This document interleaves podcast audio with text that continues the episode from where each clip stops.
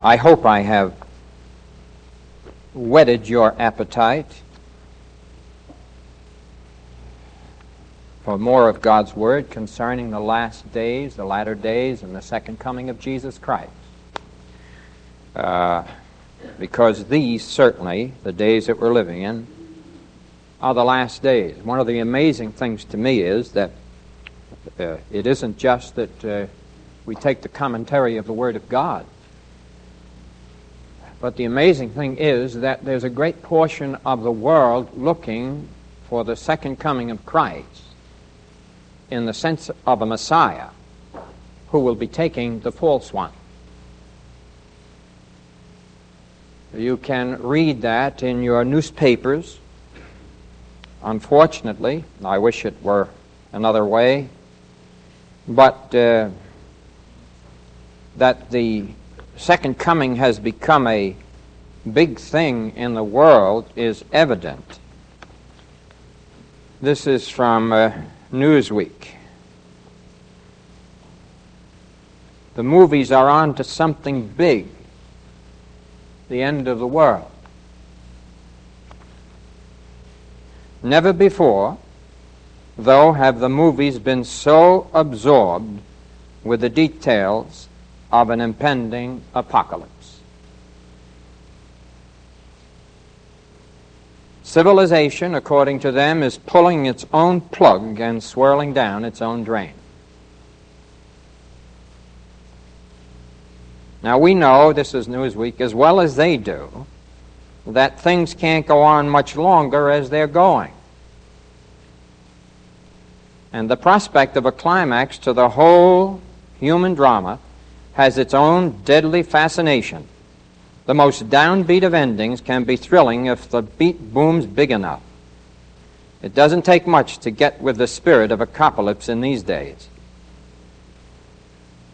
Even the Metropolitan Museum of Art has gotten into the act now, a 1970 engagement calendar with 40 fantastical paintings of apocalyptic happenings.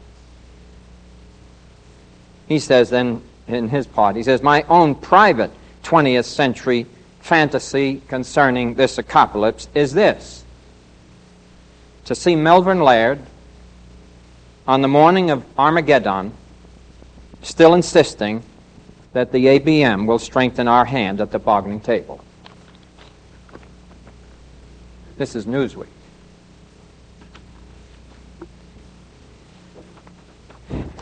These are just, you know, I just, either someone gives them to me or I cut them out. And uh,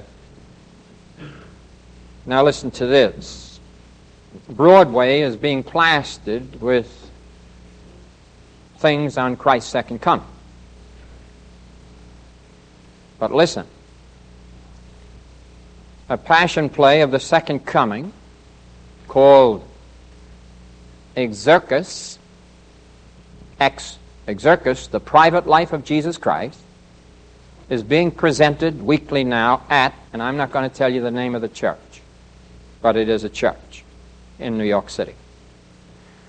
The church setting is a daring one considering the dramatic personality of this pop passion play. Jesus Christ is a 42nd Street hustler. The Virgin Mary is a tattooed prostitute. Does this amaze you? This is in a church. St. Joseph is a Barker. Others include sadists, a demented, demented transsexual known as Our Lady of 42nd Street, and other freaks and clowns and grifters. There's a lot of simulated perverse sex acts on the very altar of so and so. And it's described as a religious sex horror play. Presented by the Dove Theater Company, which holds a National Endowment for the Arts grant from our government. It has more sexual convictions than religious. Jesus Christ is simply the latest pop hero along the comic book trail in this anything but a miracle play and circus. I think the most embarrassing moment in this passion play of the second coming of Christ was decided when he, as an actor as well as a savior, was had to recite the entire to be or not to be soliloquy from Hamlet.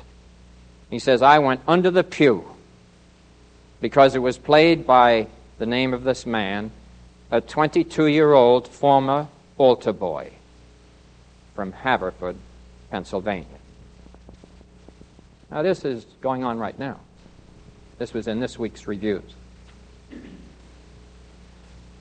Here's another one just came to Broadway. And I'm just telling you this to get you to get the idea in your mind people are looking for a savior. And there is a false one coming. There's a Messiah coming who is going to offer peace to the world. This one is a new play dealing with the second coming of Christ or the final arrival of the Messiah, depending on whether you're Jew or Gentile.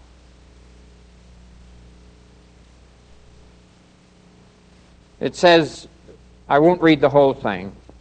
Uh, it has to do with a GI's father, a phony politician, who documents the miracle of birth to his daughter, which is really a daughter who is having a baby out of wedlock, and this baby becomes the Messiah of the world.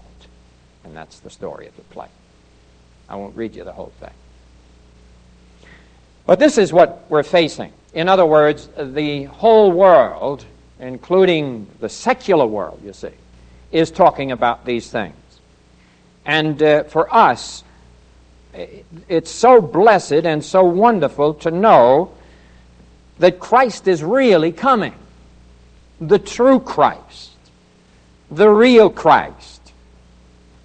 Remember where Jesus says, and they will say, There is Christ, here is Christ. Be not deceived. Don't be deceived by this thing. Because people are going to point at different ones and say, There, that's the Christ. And Jesus warns us that I came in my own name and you received me not. But there will come who will come, there will be one who will come in his name, and him will ye receive. So the world is looking for someone to settle its problems, someone to undertake for its needs. And as we think of the second coming of Christ, I can't help but think, isn't it blessed to know that we, and I make very careful distinction here, will escape the wrath which is to come. Isn't that wonderful? That's in 1 Thessalonians 1:10. That we're going to escape the wrath which is to come. I say that word we advisedly because I have to be so careful here.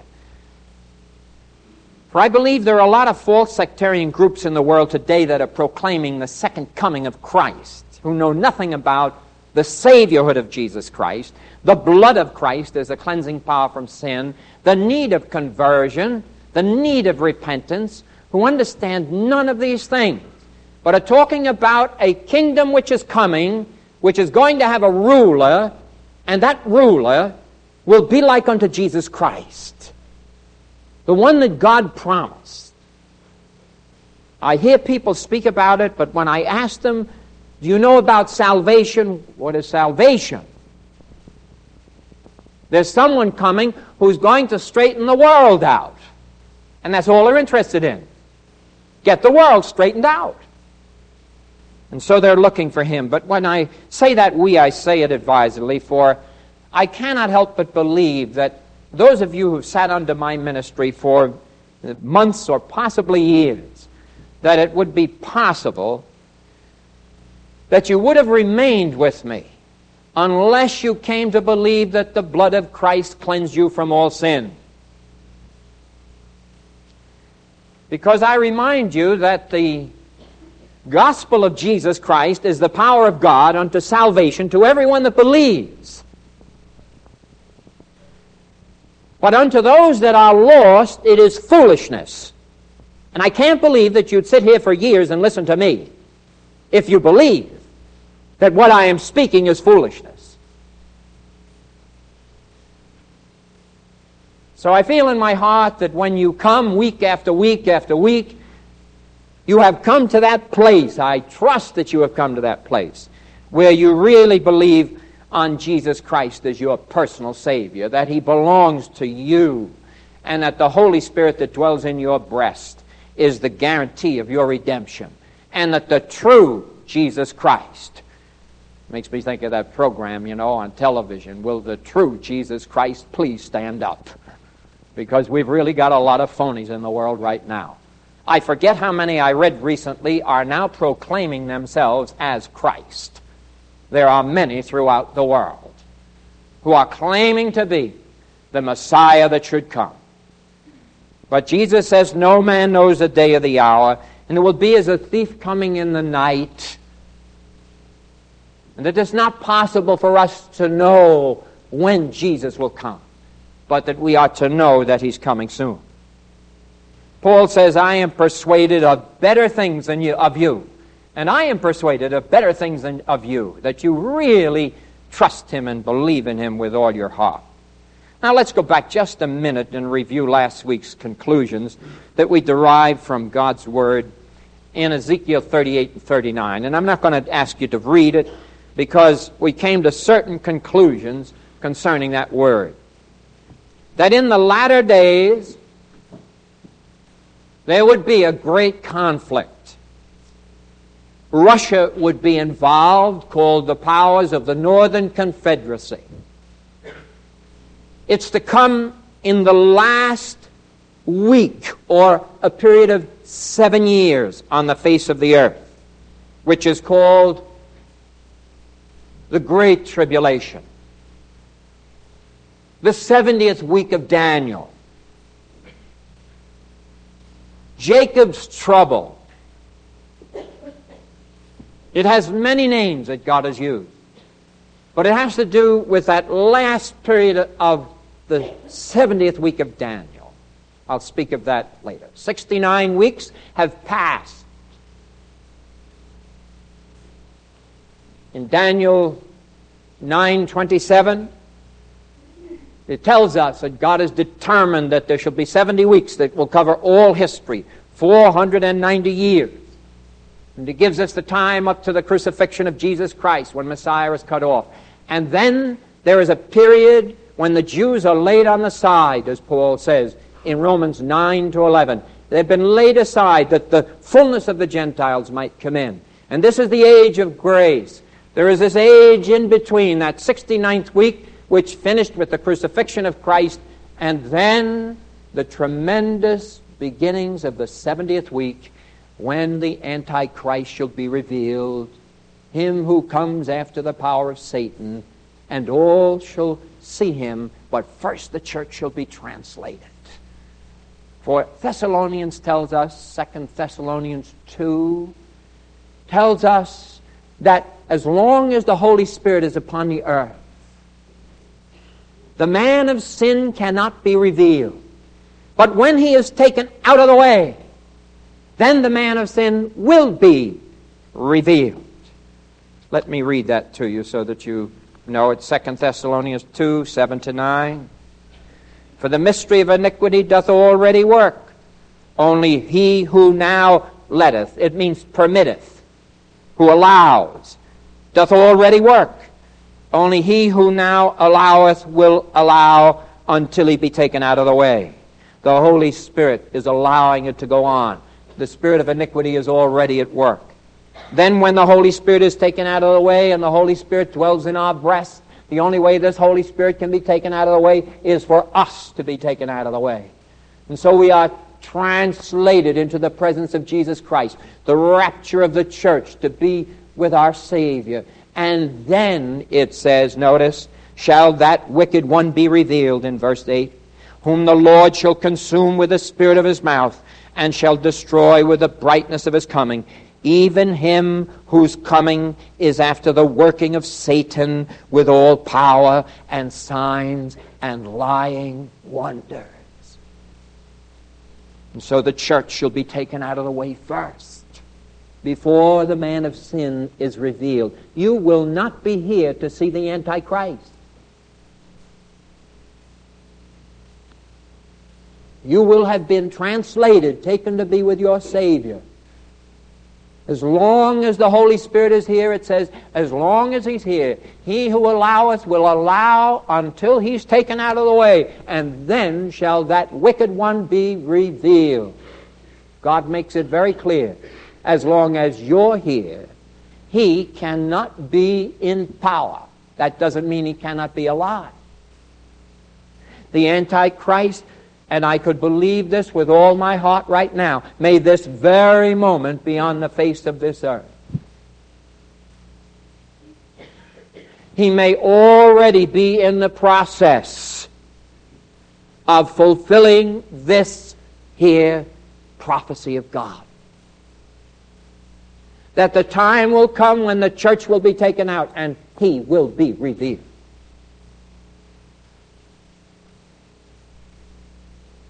And so we're told that in that 70th week of Daniel, an amazing thing happens. In the first three years, a covenant is made by Satan with Israel. Would you turn with me to Daniel, the ninth chapter? Now, may I say this? Revelation has no meaning without Daniel. Daniel is to Revelation what Exodus is to Romans and what Leviticus is to the book of Hebrews. They have no meaning. You cannot separate the Old and the New Testament. The greatest of prophetic books in the Old Testament is the book of Daniel. Jesus refers to the book of Daniel. In Matthew 24, when he speaks to the apostles, he says to them, And when ye see the abomination of desolations, 24:15 Matthew, when ye see the abomination of desolation spoke of by Daniel the prophet, hide yourselves, for the great time of desolation has come upon the face of the earth. So Jesus refers to Daniel as the prophet who best gives to us the description of how the Antichrist comes into power. Ezekiel has a special dealing with a very small portion of this whole thing. And that has to do with the powers of the Northern Confederacy, Russia. Daniel has to do not only with the powers of the Northern Confederacy, but he goes to the kings of the South and the kings of the East.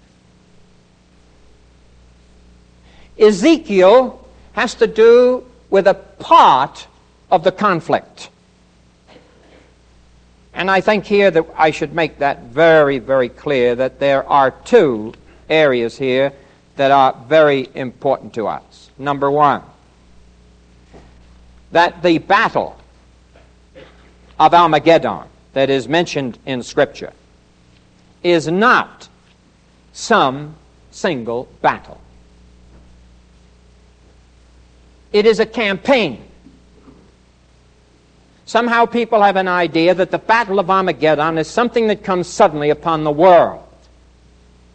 But the word in the Greek is very clear. The word in the Greek is polemos, which means campaign or war. The Vietnam War has lasted for many years. If it was the word battle, meaning a single battle, in the Greek, the Battle of Armageddon would have been mashe, which is one battle. But the word is not that. The word is very clear. It's polemos, which means a long campaign. So that the, from the very beginnings, I'm going to read here in 927, of the battle, in the 70th week of Daniel, Daniel 9:27, until the very end, it is one whole campaign. But the last three and a half years are the great tribulation. Notice what it has to say. Let's start with 924. Well, let me, let me, let me start with 920, all right? Because then I can start with all that Daniel has to say. I think that's best. And while I was speaking, this is Daniel, I want you to notice here, Daniel, you know, we all look at him and we consider him to be an example of a man who truly is a godly man. And that if there's ever been a man that really stood fast for the things of God, it's Daniel. But notice how Daniel approaches God. It's tremendous. And while I was speaking, notice, and praying, and what? Confessing my sin. People say, You mean Daniel also? Yeah, Daniel also.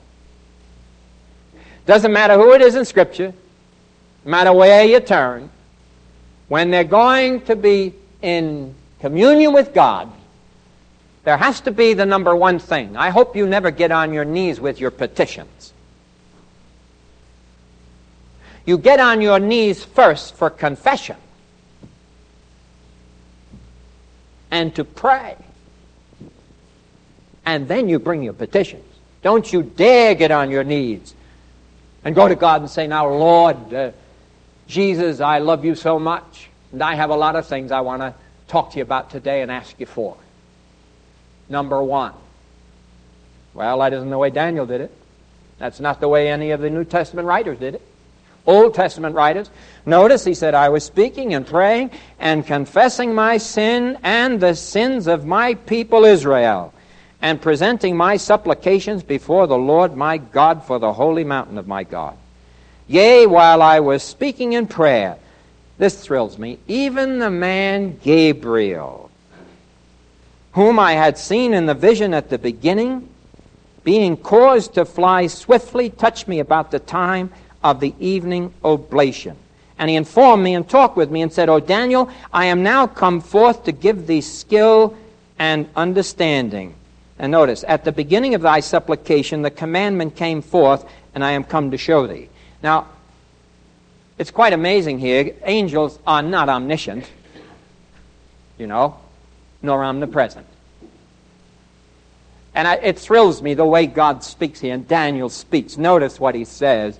He says, Whom I had seen, the man Gabriel, whom I'd seen in the vision at the beginning, being caused to fly swiftly. He had to travel. God sent him. It's wonderful to know, isn't it? Angels are not omniscient and omnipresent. God sends them. The angels, Hebrews says, are the ministering spirits to the saints. God sends them to you. They don't just wander around and look for people to help. God sends them. Notice what it said? Cause me to what? Fly how fast? Swiftly. From where he was to where Daniel was. And it was Gabriel. I think that's wonderful. Gabriel is coming to speak about the coming Antichrist and to show what type man he shall be. And the same Gabriel came to Mary and told Mary that she was going to bring forth a child. And the child's name would be Jesus, and he would save his people from their sins. Same Gabriel. And here's Gabriel speaking. And he touched me about the time of the evening oblation, and he informed me, and he talked with me, and he said, Oh, Daniel, I am now come forth to give thee skill and understanding. At the beginning of thy supplication, the commandment came forth, and I am come to show thee, for thou art greatly beloved. Boy, we could really stay there, couldn't we, huh? You know, thou art greatly beloved. Wouldn't you like to have that commendation from God, huh? Wouldn't you? I am greatly beloved. Imagine to have Gabriel come and tell him this. Thou art greatly beloved. Oh, there's one thing I would pray for all of you is that you'd be greatly beloved of God. Greatly beloved of God. I remember Jesus saying, I do always those things that please my Father. You know, if we as older folks, as not as old as me necessarily, but older folks, all right? if we as older folks or younger folks or young folks or children could get this into our heart to please God, we wouldn't have any problems. If we really please God. If a child pleased God, it would be obedient to its parents. If the parents please God, they would bring their children up in the nurture and admonition of the Lord. If all of us together, as children, as parents, as young folks, please God, then the blessings of God will fall upon them. But I want to tell you this that if you don't please God, I can assure you of one thing God will punish you. And I mean that punishment in the sense of chastening. For if God loves you, and this is all I hear now all around, God loves you. The Word of God says, Whom the Lord loves, he chastens and scourges every single son. Why? That we might get to this place where an angel of the Lord might be able to say to you, Thou art greatly beloved. Oh, to be in that place. Greatly beloved of God. He says, Now therefore I'm come to show thee thou art greatly beloved. Therefore understand the matter and consider the vision. And you know, it's so difficult sometimes. Uh, God wants us to understand things, to understand the vision. God wants us to be his beloved ones. But I have to say this, and I'm not talking about the present age, especially of young people, but oh, that you'd be sincere and no phonies about your Christian faith and stand fast for Jesus Christ. There are no other answers. There are no scientists that have the answers. There are no nations that have the answers. There are no rulers that have the answers. There are none that have the answers to our life and to our destiny except Jesus Christ. Know that there might be a reality about us, a realness. I believe that when we begin to see parents real and young people real, and when I mean real, I mean real, who've got real intestinal fortitude to live like Christians and allow the Holy Spirit to undertake for them. Who will do what Paul says when he says, stand fast. Don't be movable and quit yourselves like what? Men! And I want to tell you that he's not only saying that to us as parents or adults, but he's saying that to young men. And he has much to say to young women if young women want to read the scriptures in Timothy and Titus. There's plenty to be said. But oh, that we might be well pleasing to God. Now, notice 24.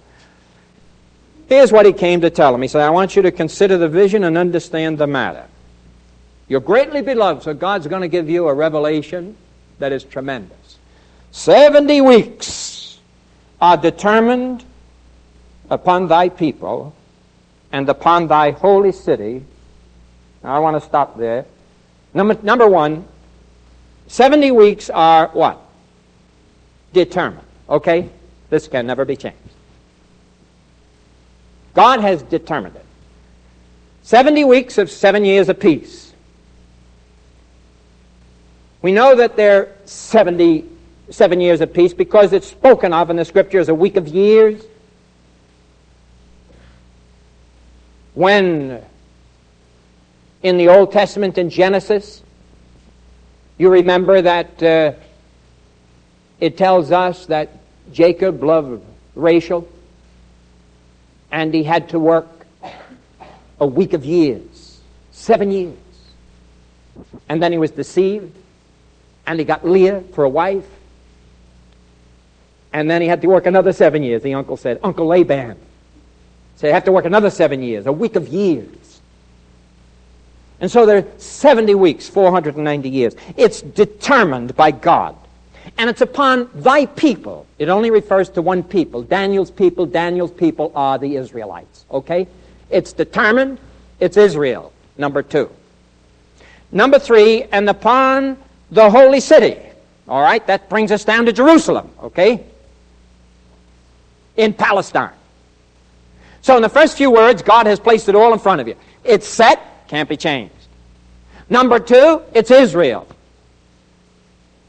And number three, it's going to involve Jerusalem, because that's finally where the King of Kings and the Lord of Lords is going to set up his kingdom. But also will Antichrist. Antichrist is going to set his throne in Jerusalem finally. And is going to desecrate the temple, which will be rebuilt, and is going to build an image which shall be worshipped. And it shall be Satan's power in the last day. The religion of Satan. You hear much about this today, don't you? The religion of Satan. I read the other day, I forget how many there are in the nation now, of Satan churches. Did you read about them? Worshippers of Satan.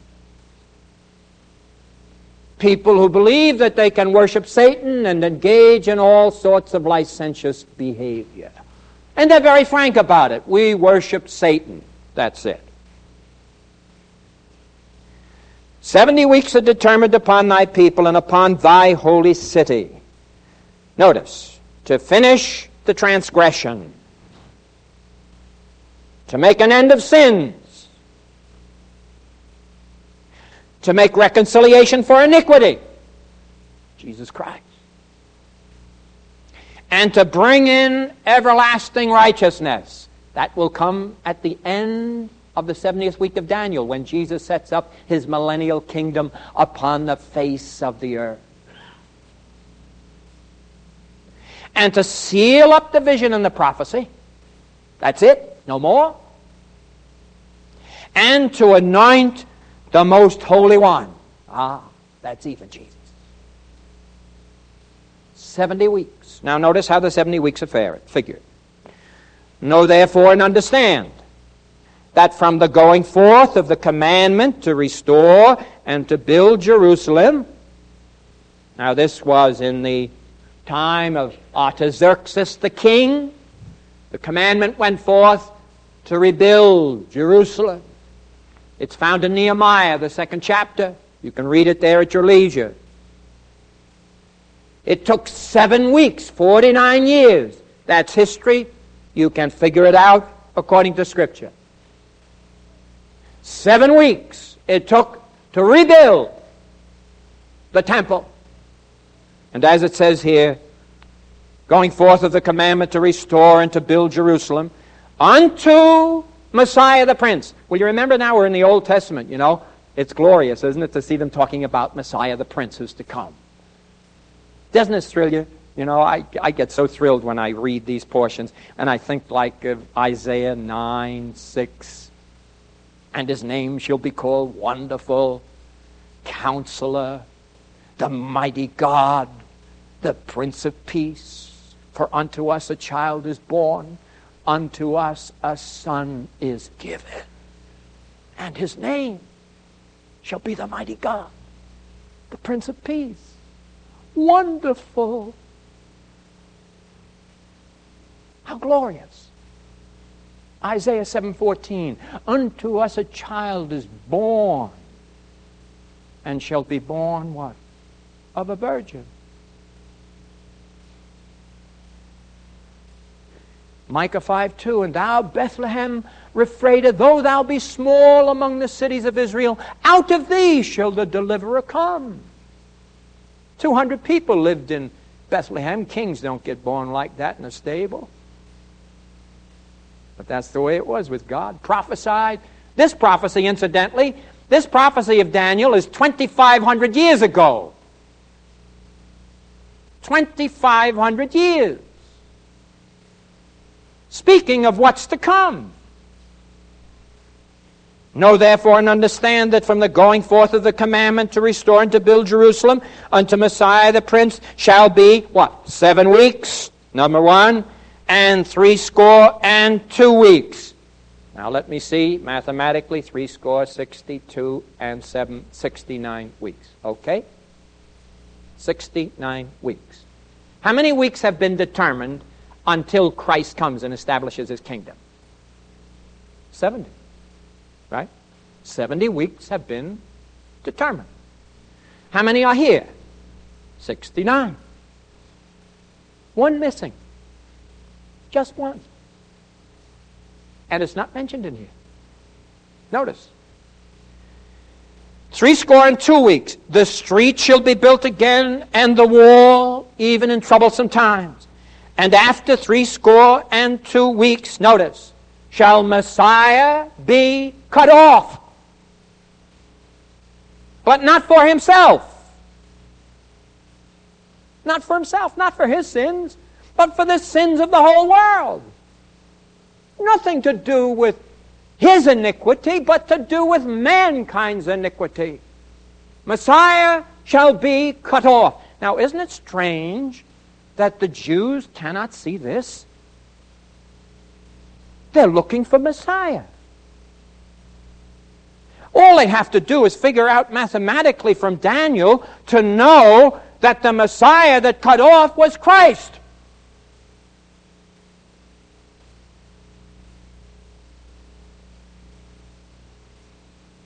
Because the scripture laid it down.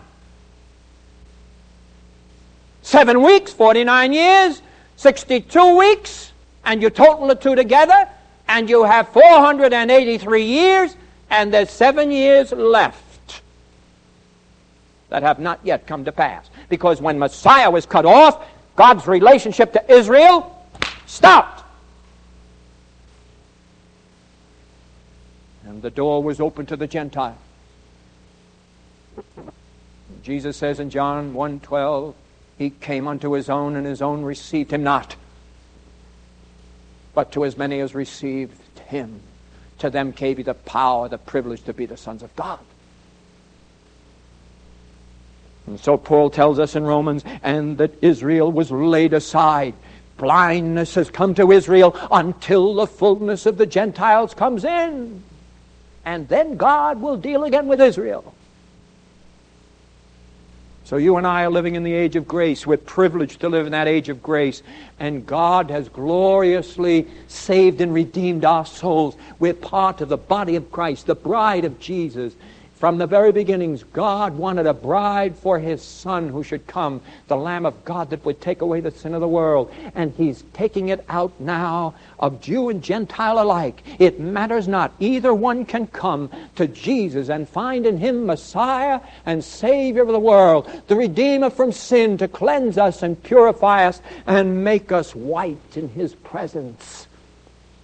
Pure! For by one offering, Hebrews tells us, He hath made perfect forever them that are saved. And so Messiah was cut off. And the end thereof shall be with a flood. Notice that. And the people of the prince, right after that, not for himself. And the people of the prince that shall come. Now, the prince didn't come at this time. This is talking of Antichrist. The prince and the people of the prince that shall come shall destroy the city and the sanctuary. And the end thereof shall be with a flood. And what happened in 70 AD?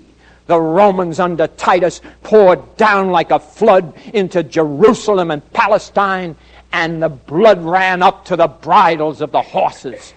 And they pillaged and killed a million Jews and tore down every tree and every building according to secular history and left Israel completely barren. And it's been barren from that time till this, when God is once more beginning to deal with his people Israel. I will call you out of the lands of the east, Jeremiah says, and the west, and the north, and the south, and I will bring you back into the places that were made waste, and I will establish you as a nation again.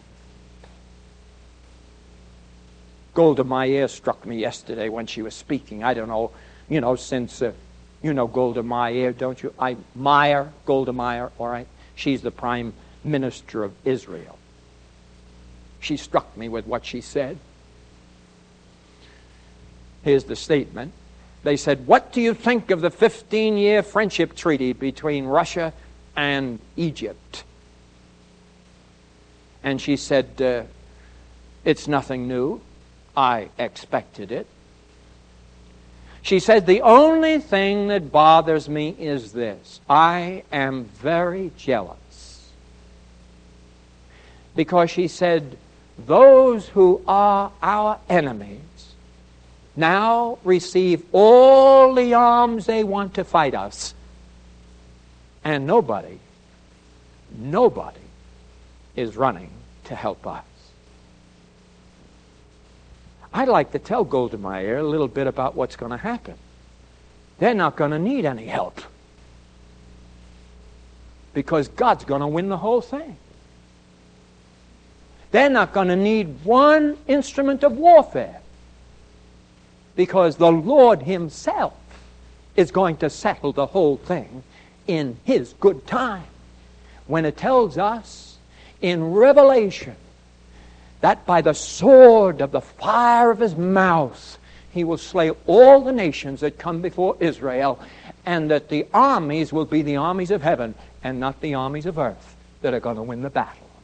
And all the armies of earth will suffer destruction and God will end all wars, and there'll be no more wars, and neither will men learn war anymore.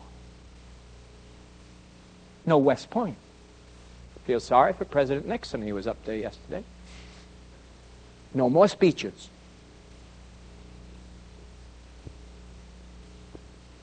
No more telling folks, and they've been telling them, graduating from West Point from the very beginning, every class that's spoken to, the president usually says something like this. And I can assure you that it probably will not be that any of you will have to go to war because it looks like we now have reached the point of peace. Now, I've lived long enough to see this happen about four times, I think, where they said, This is the war to end all wars. You remember? I won't ask you to raise your hand about how many remember World War I, but I do and World War II, the war to end all wars. Every time there's a war, it's to end all wars. But Jesus says there'll be wars and rumors of wars unto the very end.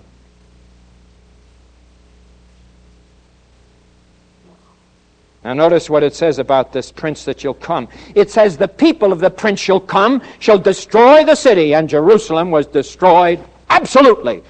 This was, imagine, Hundreds of years before this happened to Jerusalem, this was prophesied of. The city completely destroyed. Now notice, and he, this one who is the prince who shall come, this one who is the Antichrist, this one who will set himself up as God that I'll be speaking about, and he shall confirm a covenant with many for one week, seven years. And in the middle of that week, he shall cause the sacrifice and the oblation to cease. The, the temple's been rebuilt, Jerusalem has been rebuilt, it's, Israel is back in the land. And for the overspreading of abominations, he shall make it desolate. Because why? He takes the temple and he sets his own image up in it to be worshipped as God. And Jesus says in Matthew 24 15, when you see the abomination of desolation spoken of by Daniel the prophet, he's talking to the Jews. Remember, when that abomination takes place, and when this man, this prince who is coming, sets up that desolation, that abomination in my temple, and says, I am not God, and he is the crown prince, he is the Messiah, that's the beginning of the end. That's it. Notice what it says. He will break the covenant.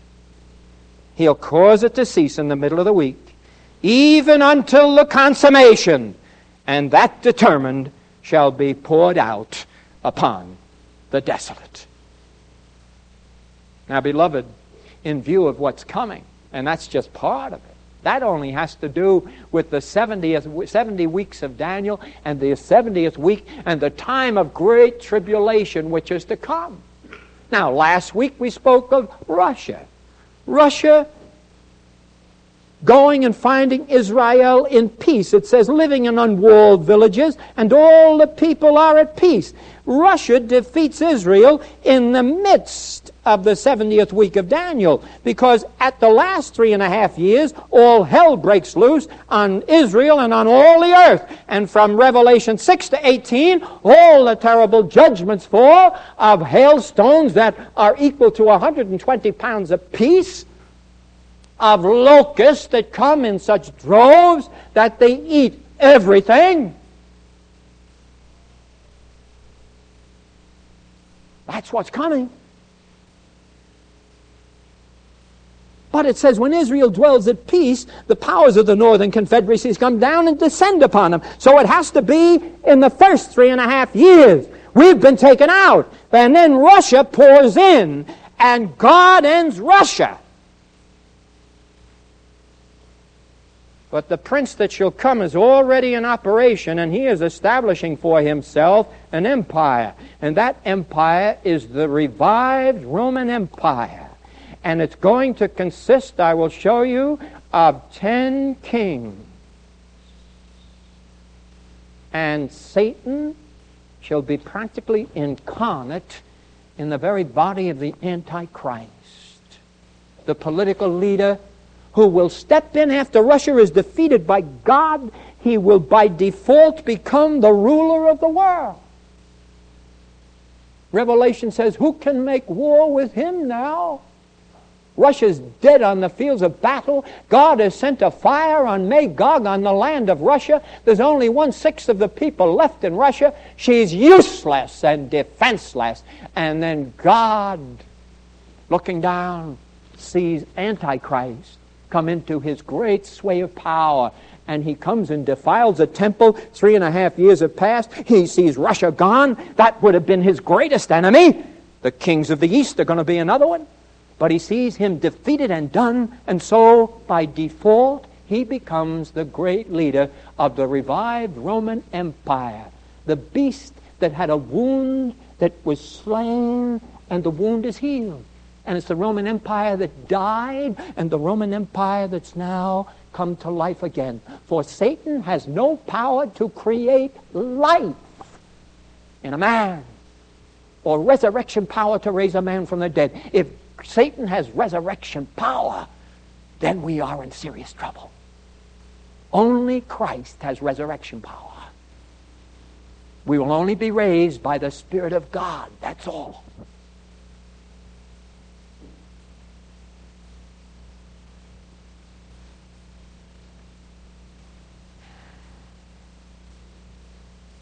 What a desolation is coming.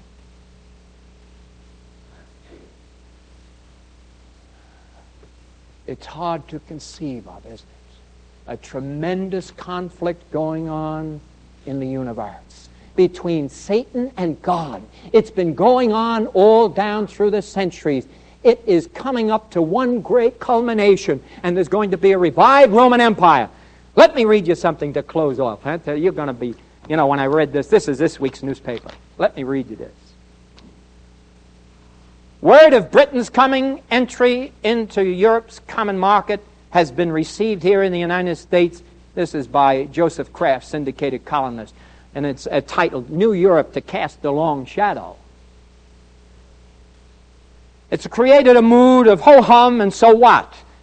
But the present American unreaction is surely going to turn out to have been supremely wrong. This community, which will now include Britain, and Britain is going to bring in Denmark, Norway, and Ireland, will be called the European Ten.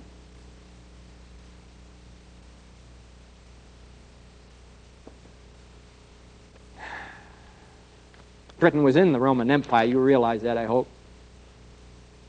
The European ten.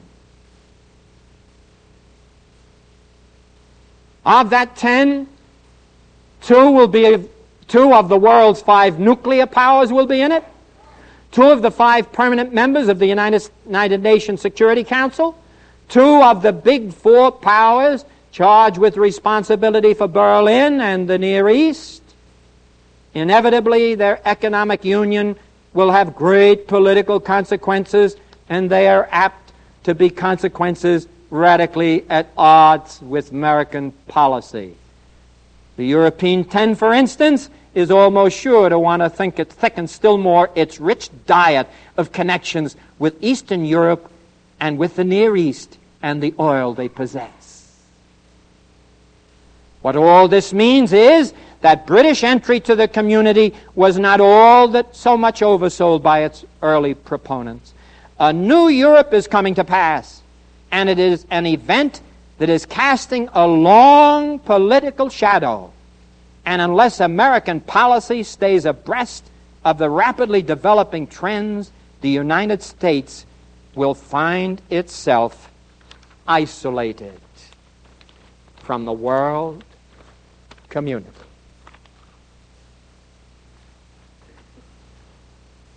Beloved, there's a day coming soon.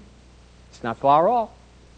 When that revived Roman Empire that Daniel tells us in Daniel 7 is composed of 10 kings, that Revelation 13 tells us is composed of 10 kings, that revived Roman Empire under Antichrist is coming into being very, very nicely. And I hardly think that there's anyone on the streets that knows anything about it. And yet, the signs are all there. You can discern the season. Cannot ye discern the signs of the times? Let us pray. Now, Father, we thank Thee for Thy blessed word this morning. Lord, this has been teaching, but we ought to teach. We remember that Jesus said to Peter, Peter, lovest thou me? Peter said, Yea, Lord, I love thee and he said, Teach. Teach my sheep. And Lord, we pray that that teaching will be real feeding. Feeding the sheep. We remember that as Peter was told to feed the sheep, this was the beginning. That as Jesus arose, he said, Go ye into all the nations and teach them.